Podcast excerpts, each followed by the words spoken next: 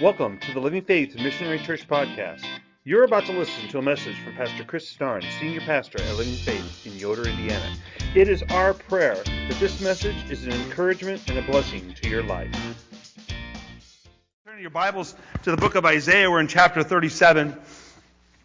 And if, if you remember from a couple weeks ago what was going on, you know, there's this, uh, there was always this thing hanging over the head of Jerusalem and of the people of Judah that the Assyrians were going to come and they were going to attack. They were going to take them over because they were supposed to be a vassal state and they had decided, Hezekiah decided, I'm not going to give you any, any tribute anymore.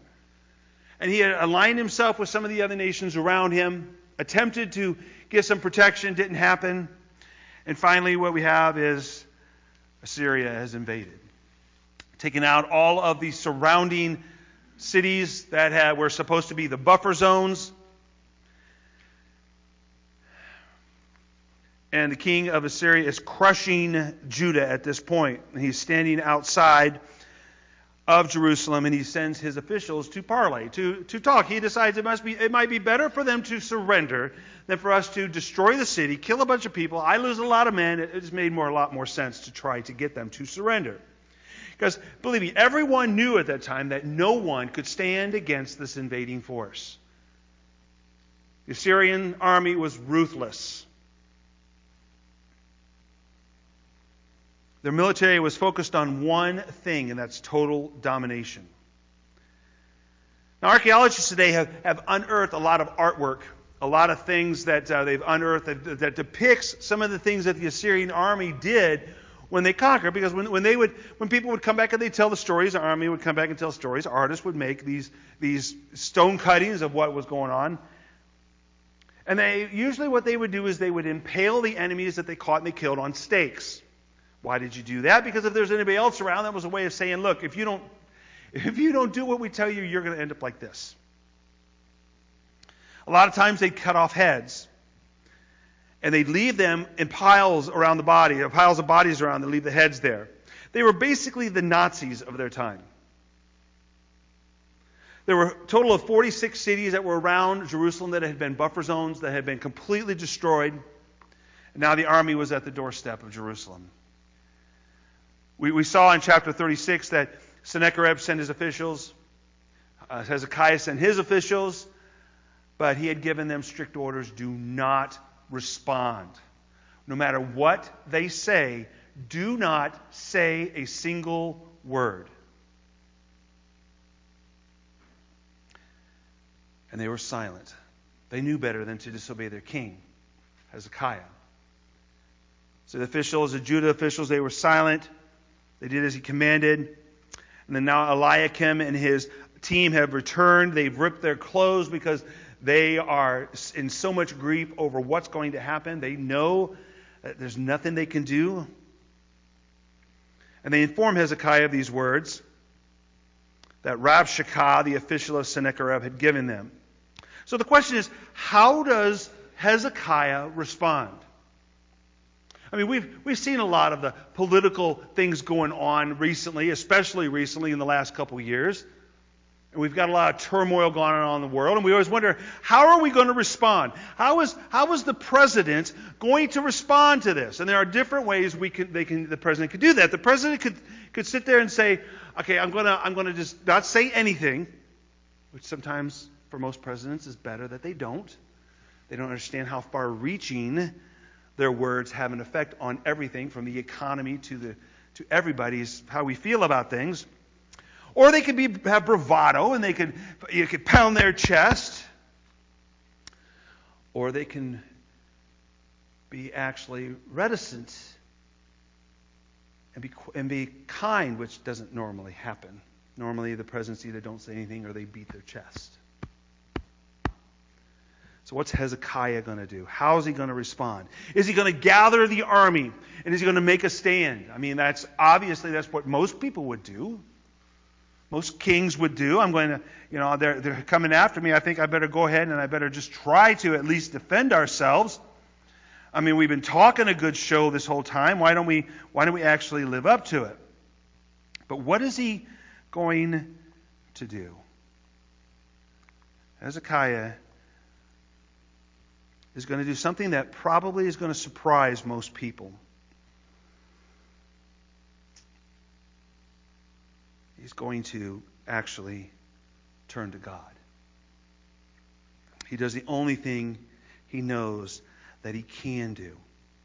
We see it in Isaiah 37, starting with verse 1. It says, As soon as King Hezekiah heard it, what does he do? He tears his clothes. I can imagine a lot of that happened during that day in Jerusalem. A lot of weeping. Tearing your clothes for, Jew, for, in the Jewish tradition is a sign of mourning, is a sign of grief. You know, I don't care what I look like. I'm going to tear my clothes. I'm going to tear my shirt. And then what he does, besides doing that, he doesn't just tear his clothes, he covers himself with sackcloth and he goes to the house of the Lord. He goes to the temple. And he sent Eliakim, who was over the household, and Shebna, the secretary, and the senior priest. These are all the people who had gone out to Rabshakeh, who had heard what Rabshakeh had told them from, from uh, Sennacherib. And he sends them, and he tells them to put on sackcloth, covered with sackcloth to the prophet Isaiah, the son of Amoz. And they said to him, Thus says Hezekiah, the day, this day is a day of distress, of rebuke, and of disgrace. Children have come to the point of death, and there is no strength to bring them forth. It's, a, it's an interesting metaphor that he uses there. It's a mother in labor who's been laboring so long, and now she has no strength left. And during that time, of course, obviously, they did not have medicines that would cause the birth to continue. So it's a great metaphor for where they are. They have no, nothing to do. A child's going to die in the womb, which is a great tragedy. So, what Hezekiah is doing, Hezekiah is getting real with God. He is doing what he should do. He's doing what he probably should have done from the start, and that is to go to the house of the Lord in humbleness, instead of going to all these other nations, he should have done what God had wanted him to do from the start. And what God wants us to do when we are at the end of our rope, when, when we have exhausted all the possibilities, he wants us to go beforehand, but, you know, we're humans. And what do we do? We try to fix it all ourselves the whole time. We try to fix everything ourselves, or we try to ignore it, pretend it isn't there until we get to the point where we can't ignore it anymore. And God wants us to come to Him. See, what Hezekiah understands is that the relationship that he has with Sennacherib and the Assyrians is not what matters. I want you to understand the relationship that the officials in our government have with other governments in the world do not matter. That's not what's important. What's important is their relationship with God. Because that should drive everything. And if you look at what our nation does nine times out of ten, you can tell they don't, they're not exactly in a good relationship with God. What matters most is our relationship with the King of heaven. He, Hezekiah knows he has to go to God.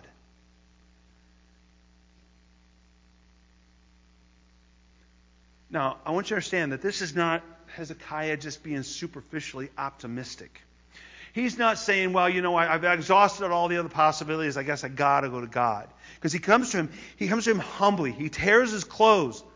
He's humbling himself. And then he sends his officials to Isaiah. He, he, he wants to hear from God. At that time, normally God did not speak to people. He didn't speak to him through his word like he does now.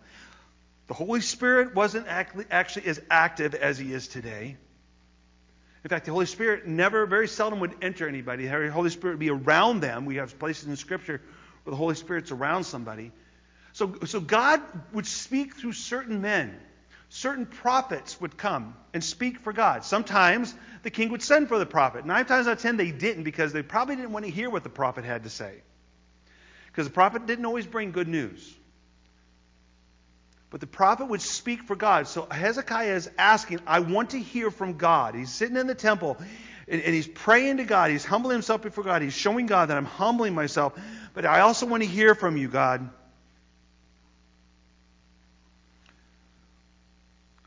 See, Hezekiah's message to God is a message of humble honesty. He knows that the trouble that they are in is their own fault. Don't we all know that? The trouble that I get myself into is my own fault. I try to blame it on everybody else. I try to blame it on somebody that did something to me. It's in reality, it's my own fault. I have no one to hold accountable but me. So that's why Hezekiah has gone to the temple. He knows it's his fault. He knows it's Judah's fault. They failed to live up as proof of God's reality. That's why they were chosen. That's why they're there. They are there to show the world that this is what it means to live for the one Creator God. They were to be the priests to the nations. Like I've, I've said this before, when Jesus tore the temple up, what does he say? My house is to be a house of prayer for who? The nations, not just the Jews. They were to be a, this. They were the, this. I'm going to set you as an example of what it means to live for God, and they weren't doing it. Guess what, folks? That's us. God created the church to set an example to the world of what it means to live for God, and many times we don't. They have not. Israel was not faithful to Yahweh, and now God has to deliver them. At least he, he's going to. We know that. But Hezekiah now realizes that God, it's only God. God is the only one who can deliver them. And this deliverance is going to be the result, not a result of them being God's chosen people, it's a result of repentance. See, for us, Scripture has told us what, because of what Jesus has done, we too can turn to God in our time of need. In the book of Hebrews, Hebrews 4 the writer, who I always say is Paul, or at least Paul wrote part of it. He says, Since then we have a great high priest who has passed through the heavens. We don't, we don't have this high priest who has to make sacrifices every day for himself before he can enter the Holy of Holies. No, we have the high priest who's already made the sacrifice, Jesus, the Son of God. And let us hold fast our confession.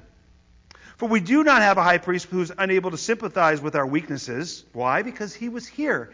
He, he, he was tempted. He was human. He felt pain. But one who is in every respect has been tempted as we are, yet without sin. Let us then with confidence draw near to the throne of grace that we may receive mercy and find grace to help in time of need. Paul's saying we don't have to think about it. We don't have to have a high priest who says to make a sacrifice for himself because he already did uh, we can draw close to God in our time of need. We can enter into his courts and we can ask him and we can humbly come to him. But it takes repentance. You have to realize that you've made the mistakes that you've made, and you have to come to Him repenting of those. You have to ask Him to forgive you. You have to confess those sins to Him. You know, we can't just reach into our pocket and I'm not going to. No, that's not a lucky rabbit's foot. We can't just reach into our pocket and pull out a lucky rabbit's foot. We can't treat God that way. Oh God, please give me, you know, please save me. No, that, that's not what it's about. It's about having a relationship with Him and actually being able to go to Him and say, I'm sorry, Lord. I know I should have come to you first. I didn't. And now I've really screwed it up. Help me get through this. Help me figure this out. I'm not, and believe me, I'm not going to promise you that God's going to do what he did for Hezekiah and for the Judites, but he'll get you through it. He'll walk you through it. We have to approach him humbly, though, with repentance. James writes in James 4, he says, Draw near to God, and he will draw near to you. Cleanse your hands, you sinners, which means clean yourself. Repent. He's not talking about, you know, it's not a sanitary thing. I've got to wash my hands before I go and, and, and go to God. No, it's, he's talking about cleanse your hands. Your hands are the things that do the work of the devil. So he cleanse them. Repent. Purify your hearts, you double minded.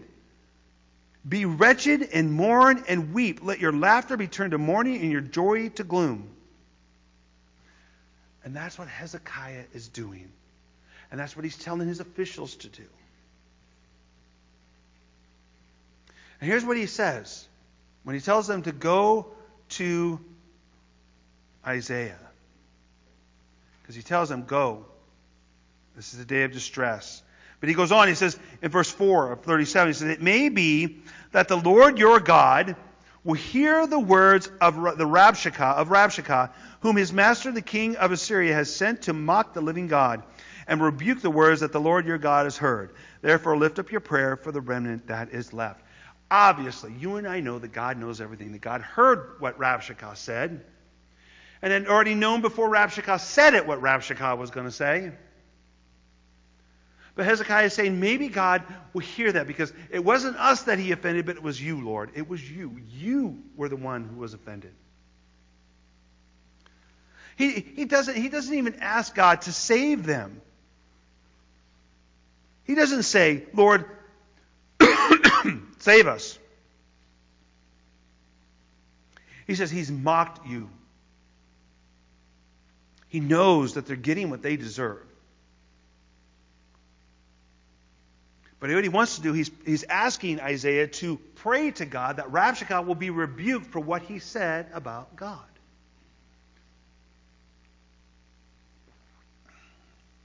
He was blasphemous, saying God can't do something.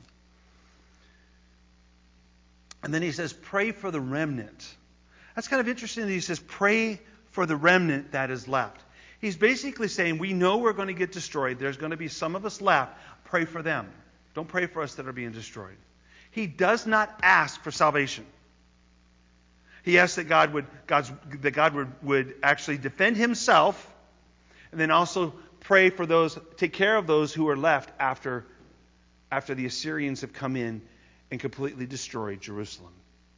He knows they're getting what they deserve. How does God respond? Isn't I just got to say, it's, it's amazing.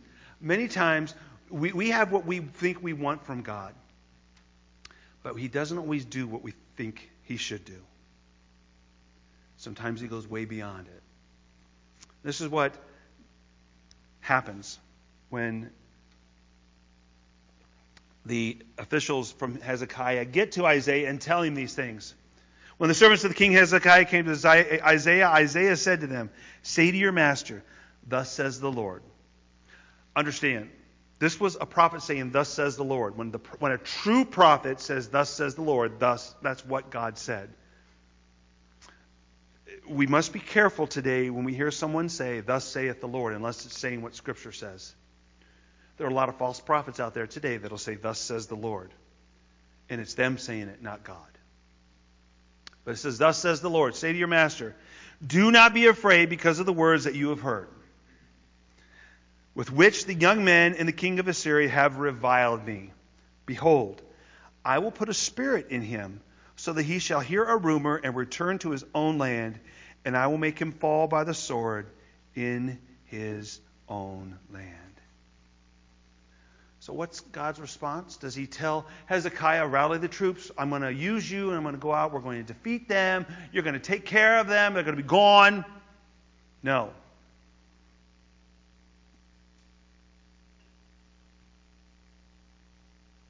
What does God do? God says, I'm going to be a little more subtle. I'm going to I'm going to kind of fly under the radar and I'm going to put I'm going to put a feeling in those men who said those things. And they're going to hear a rumor. And it's going to be strong enough that's going to pull them away.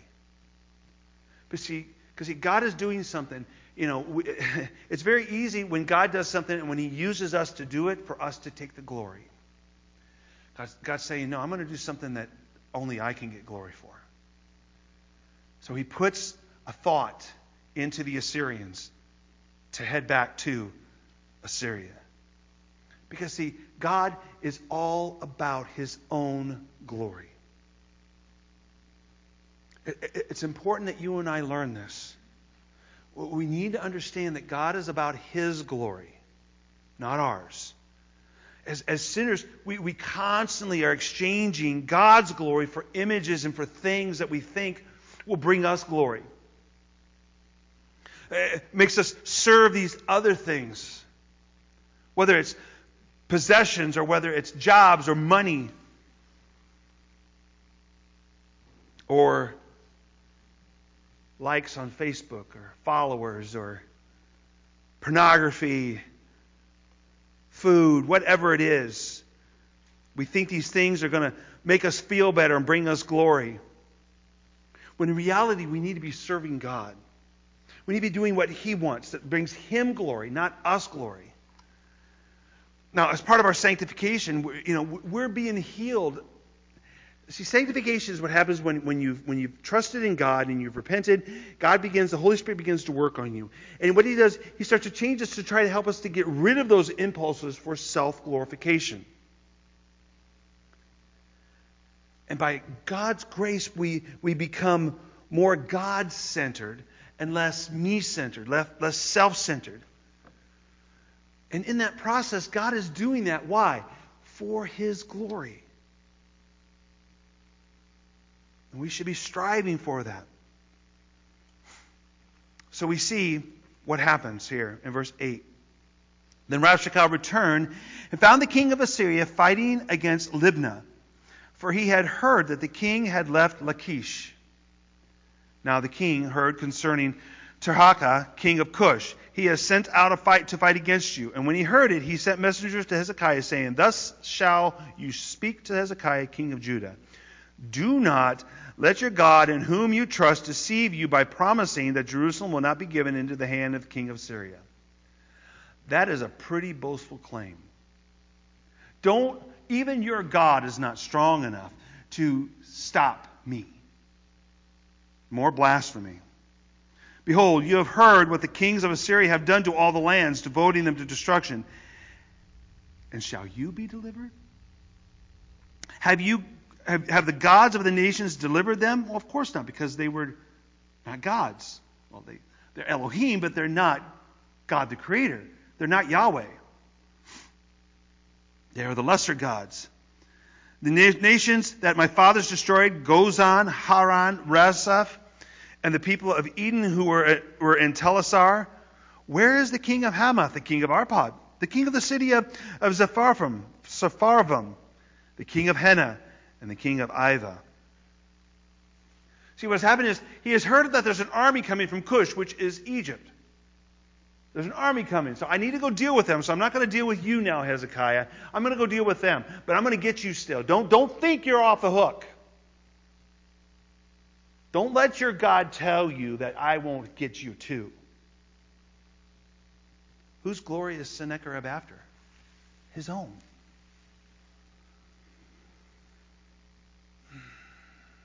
It's a pretty brash statement. He's doubling down on the blasphemy.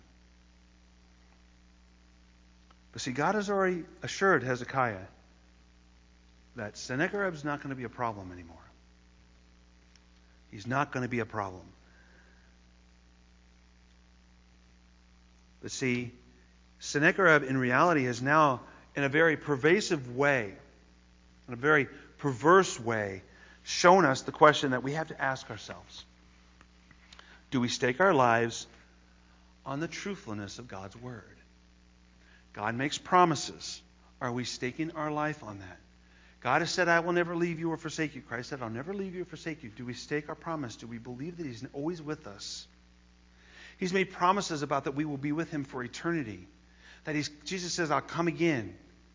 Do we believe in that? Are we living our lives that way? Are we living our lives based upon the promises of God, or are we living our lives based upon the false promises and the blasphemy of this world?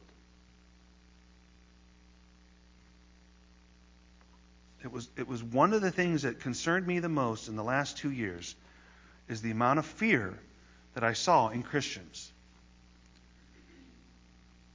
I'm like, are you telling me that God can't pick the day that you're going to die? and keep you alive until that day? I mean, don't be foolish, but don't be fearful.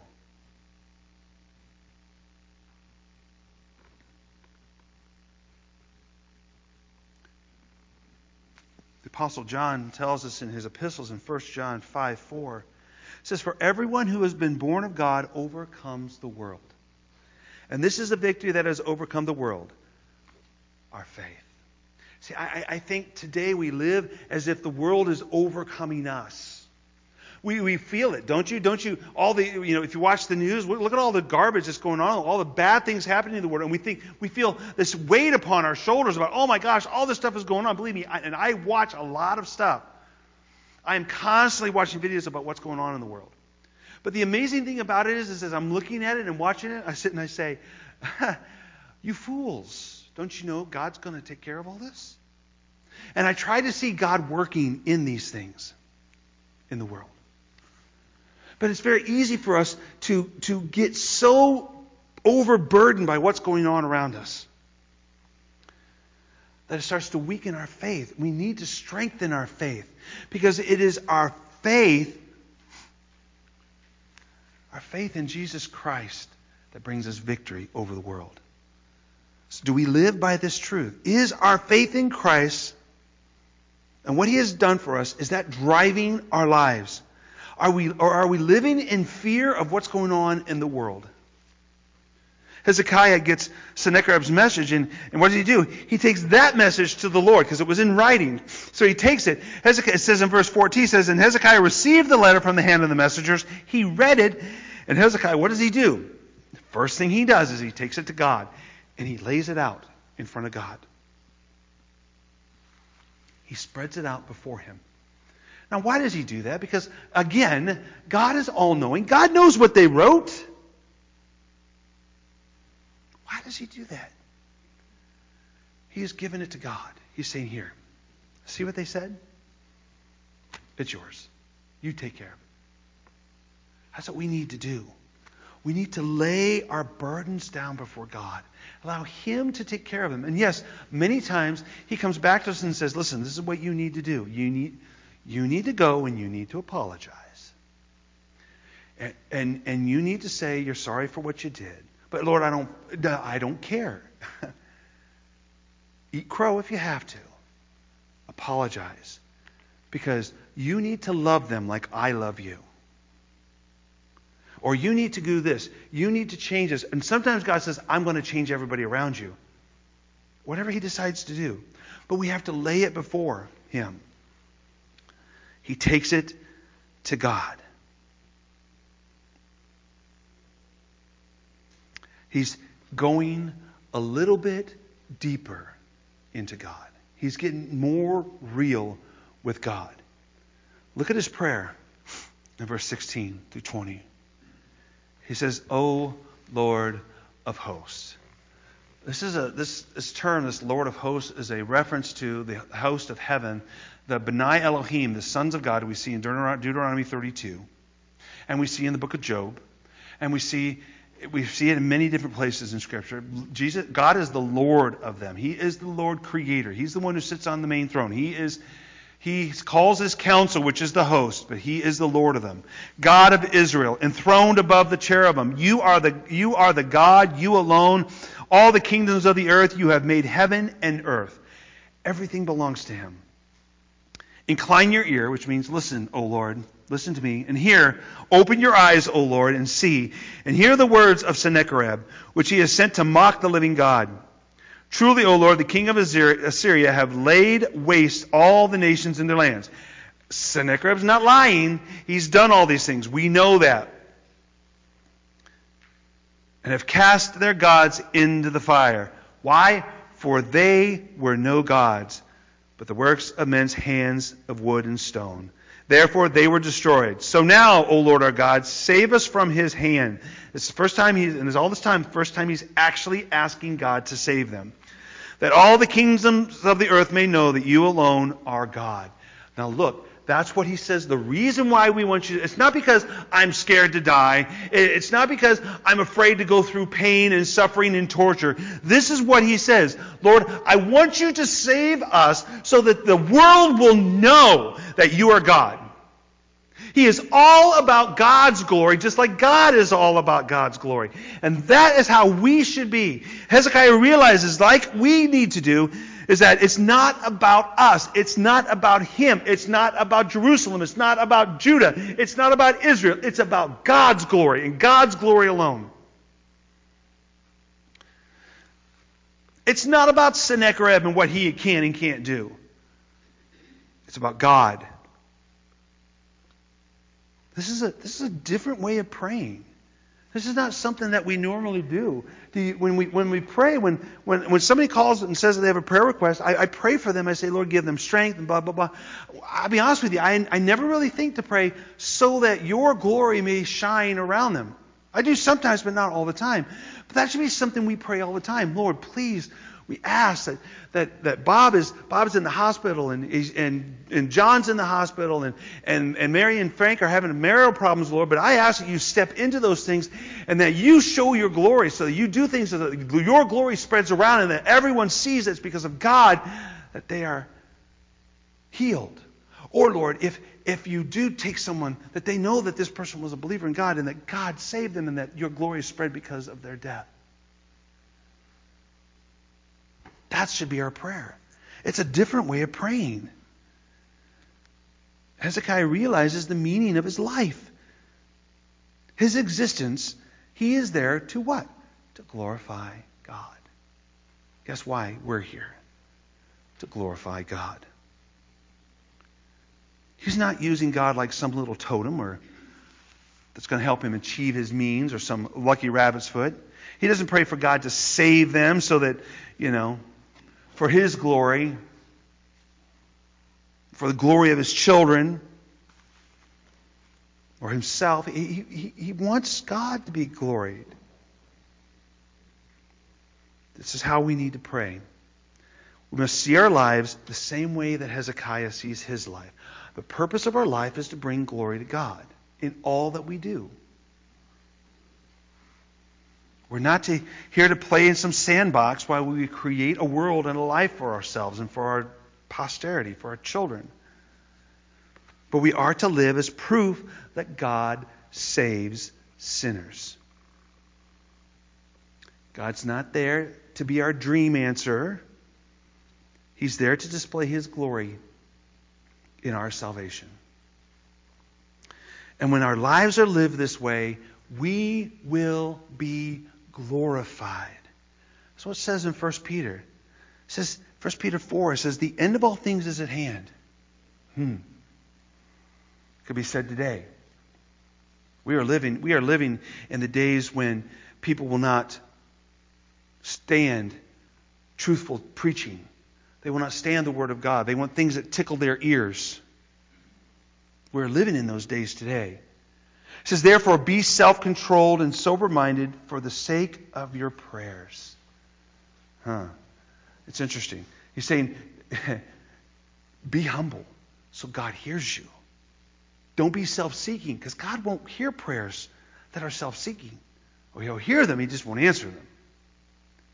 He says, Above all, keep loving one another earnestly, which means intentionally, with earnestness, with passion. Above all, keep loving one another earnestly, since love covers a multitude of sins. Show hospitality to one another without grumbling. I know Thanksgiving is coming. We got to be with family. You know, we kind of grumble sometimes when our families come around because we got to deal with our crazy relatives. Yeah, we should be do it without grumbling. Not always easy. As each has received a gift, use it to serve one another as good stewards of God's varied grace. God has given us all gifts, all things that we can do. Use it by serving others. Whoever speaks as one who speaks oracles of God. Whoever serves as one who serves by the strength that God supplies, in order that in everything God may be glorified through Christ. Hmm. Old Testament, God glorifies himself. We are to glorify him. New Testament, God glorifies himself. We are to glorify him in what we do. So that God may be glorified through Jesus Christ. To him belong glory and dominion forever and ever. Amen. See, what Hezekiah has come to realize is, and that we have to understand, is ultimately that, that you know, God's going to deal with the world. He's going to deal with all of it. I, I don't have to. I don't have to save the world. I don't have to save you. I have to present you the gospel. I have to present the word of God. It's up to the Holy Spirit to convict people. I'm, if, if we, we had the had the Go Tell ministry um, um, seminar last Saturday, you know, we learned how to share the gospel. We did not learn how to change people's hearts. It's not my job. My job is to share the gospel with somebody. God's going to deal with the world. The world and all its power is not against us, it is against God. I, I watch the things that are going on in this world, and I'm like, I can see the evil behind it.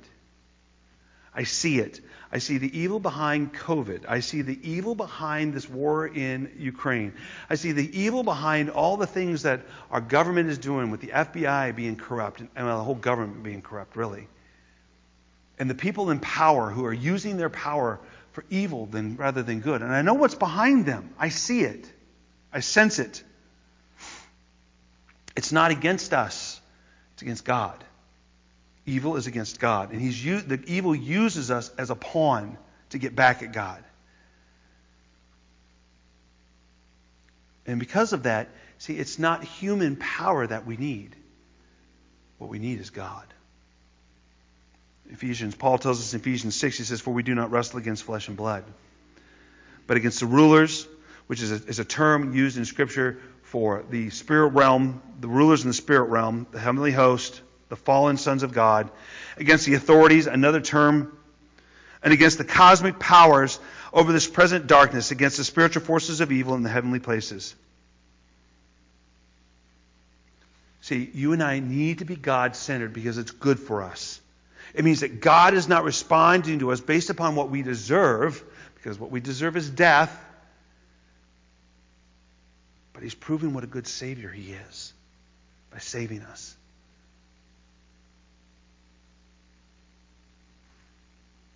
See, happiness is God being God to us. We have to stop praying, you know, Lord, make my whatever you want to call it better. You know, help, you know Lord, make my wife better. Help, Lord, make my children better. Lord, make my neighbor better. Make my spouse better. Make my kids, make my boss, my coworkers. Make our government better. We have to stop praying like this because it's only going to make us frustrated because they're not going to do it because they're not listening to God. Because God's about His glory. Our prayer should be, Lord, I know that our government, whether it's state, federal, whatever, don't always listen to you. But I pray that in your way, you're able to still be glorified through no matter what they do. Lord, I know that I struggle with this person. Lord, I know that my, my spouse is probably, you know, we're struggling right now. I pray, Lord, that you would help us so that we can glorify you. Lord, I know that I don't think the way I think all should all the time. Help me to glorify you. We need to start praying that God would be God to us. Pray that our problems, our lives would show the world that God saves sinners. Paul told the church of Philippi, he says, As is my eager expectation and hope that I will not at all be, be at all ashamed, but that you that with full courage now, as always Christ will be honored in my body, whether by life or death. He's saying, I just always want me to honor God. No matter what I do, I want to always honor God in my body, either by life or by death. If we trust God's goodness enough to pray for His glory is manifest in our lives, He'll give us everything we need.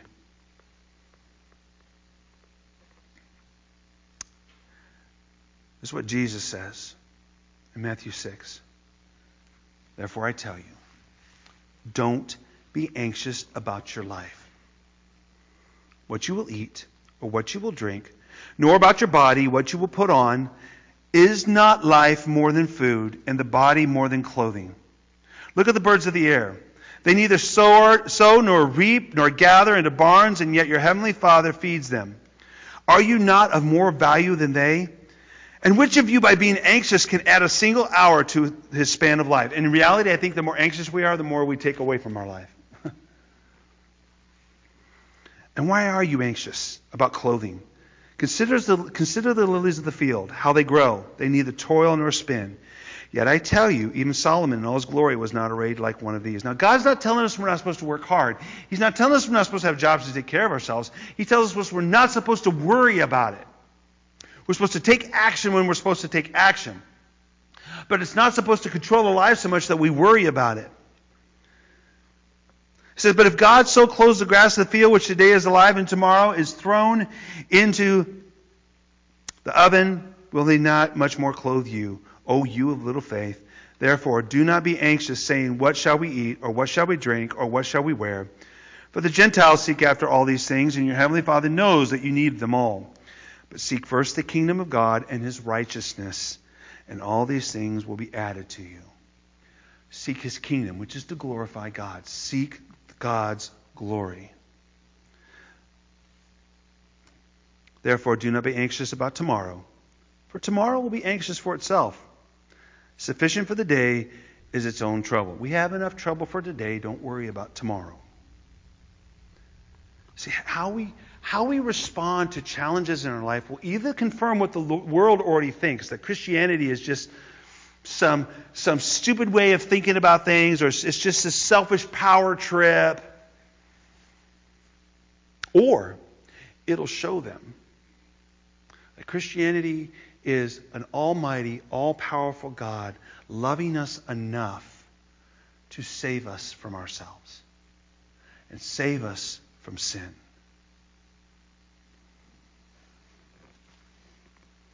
Because when we do that, we find everything that we need, every desire we have in the glory of Jesus Christ.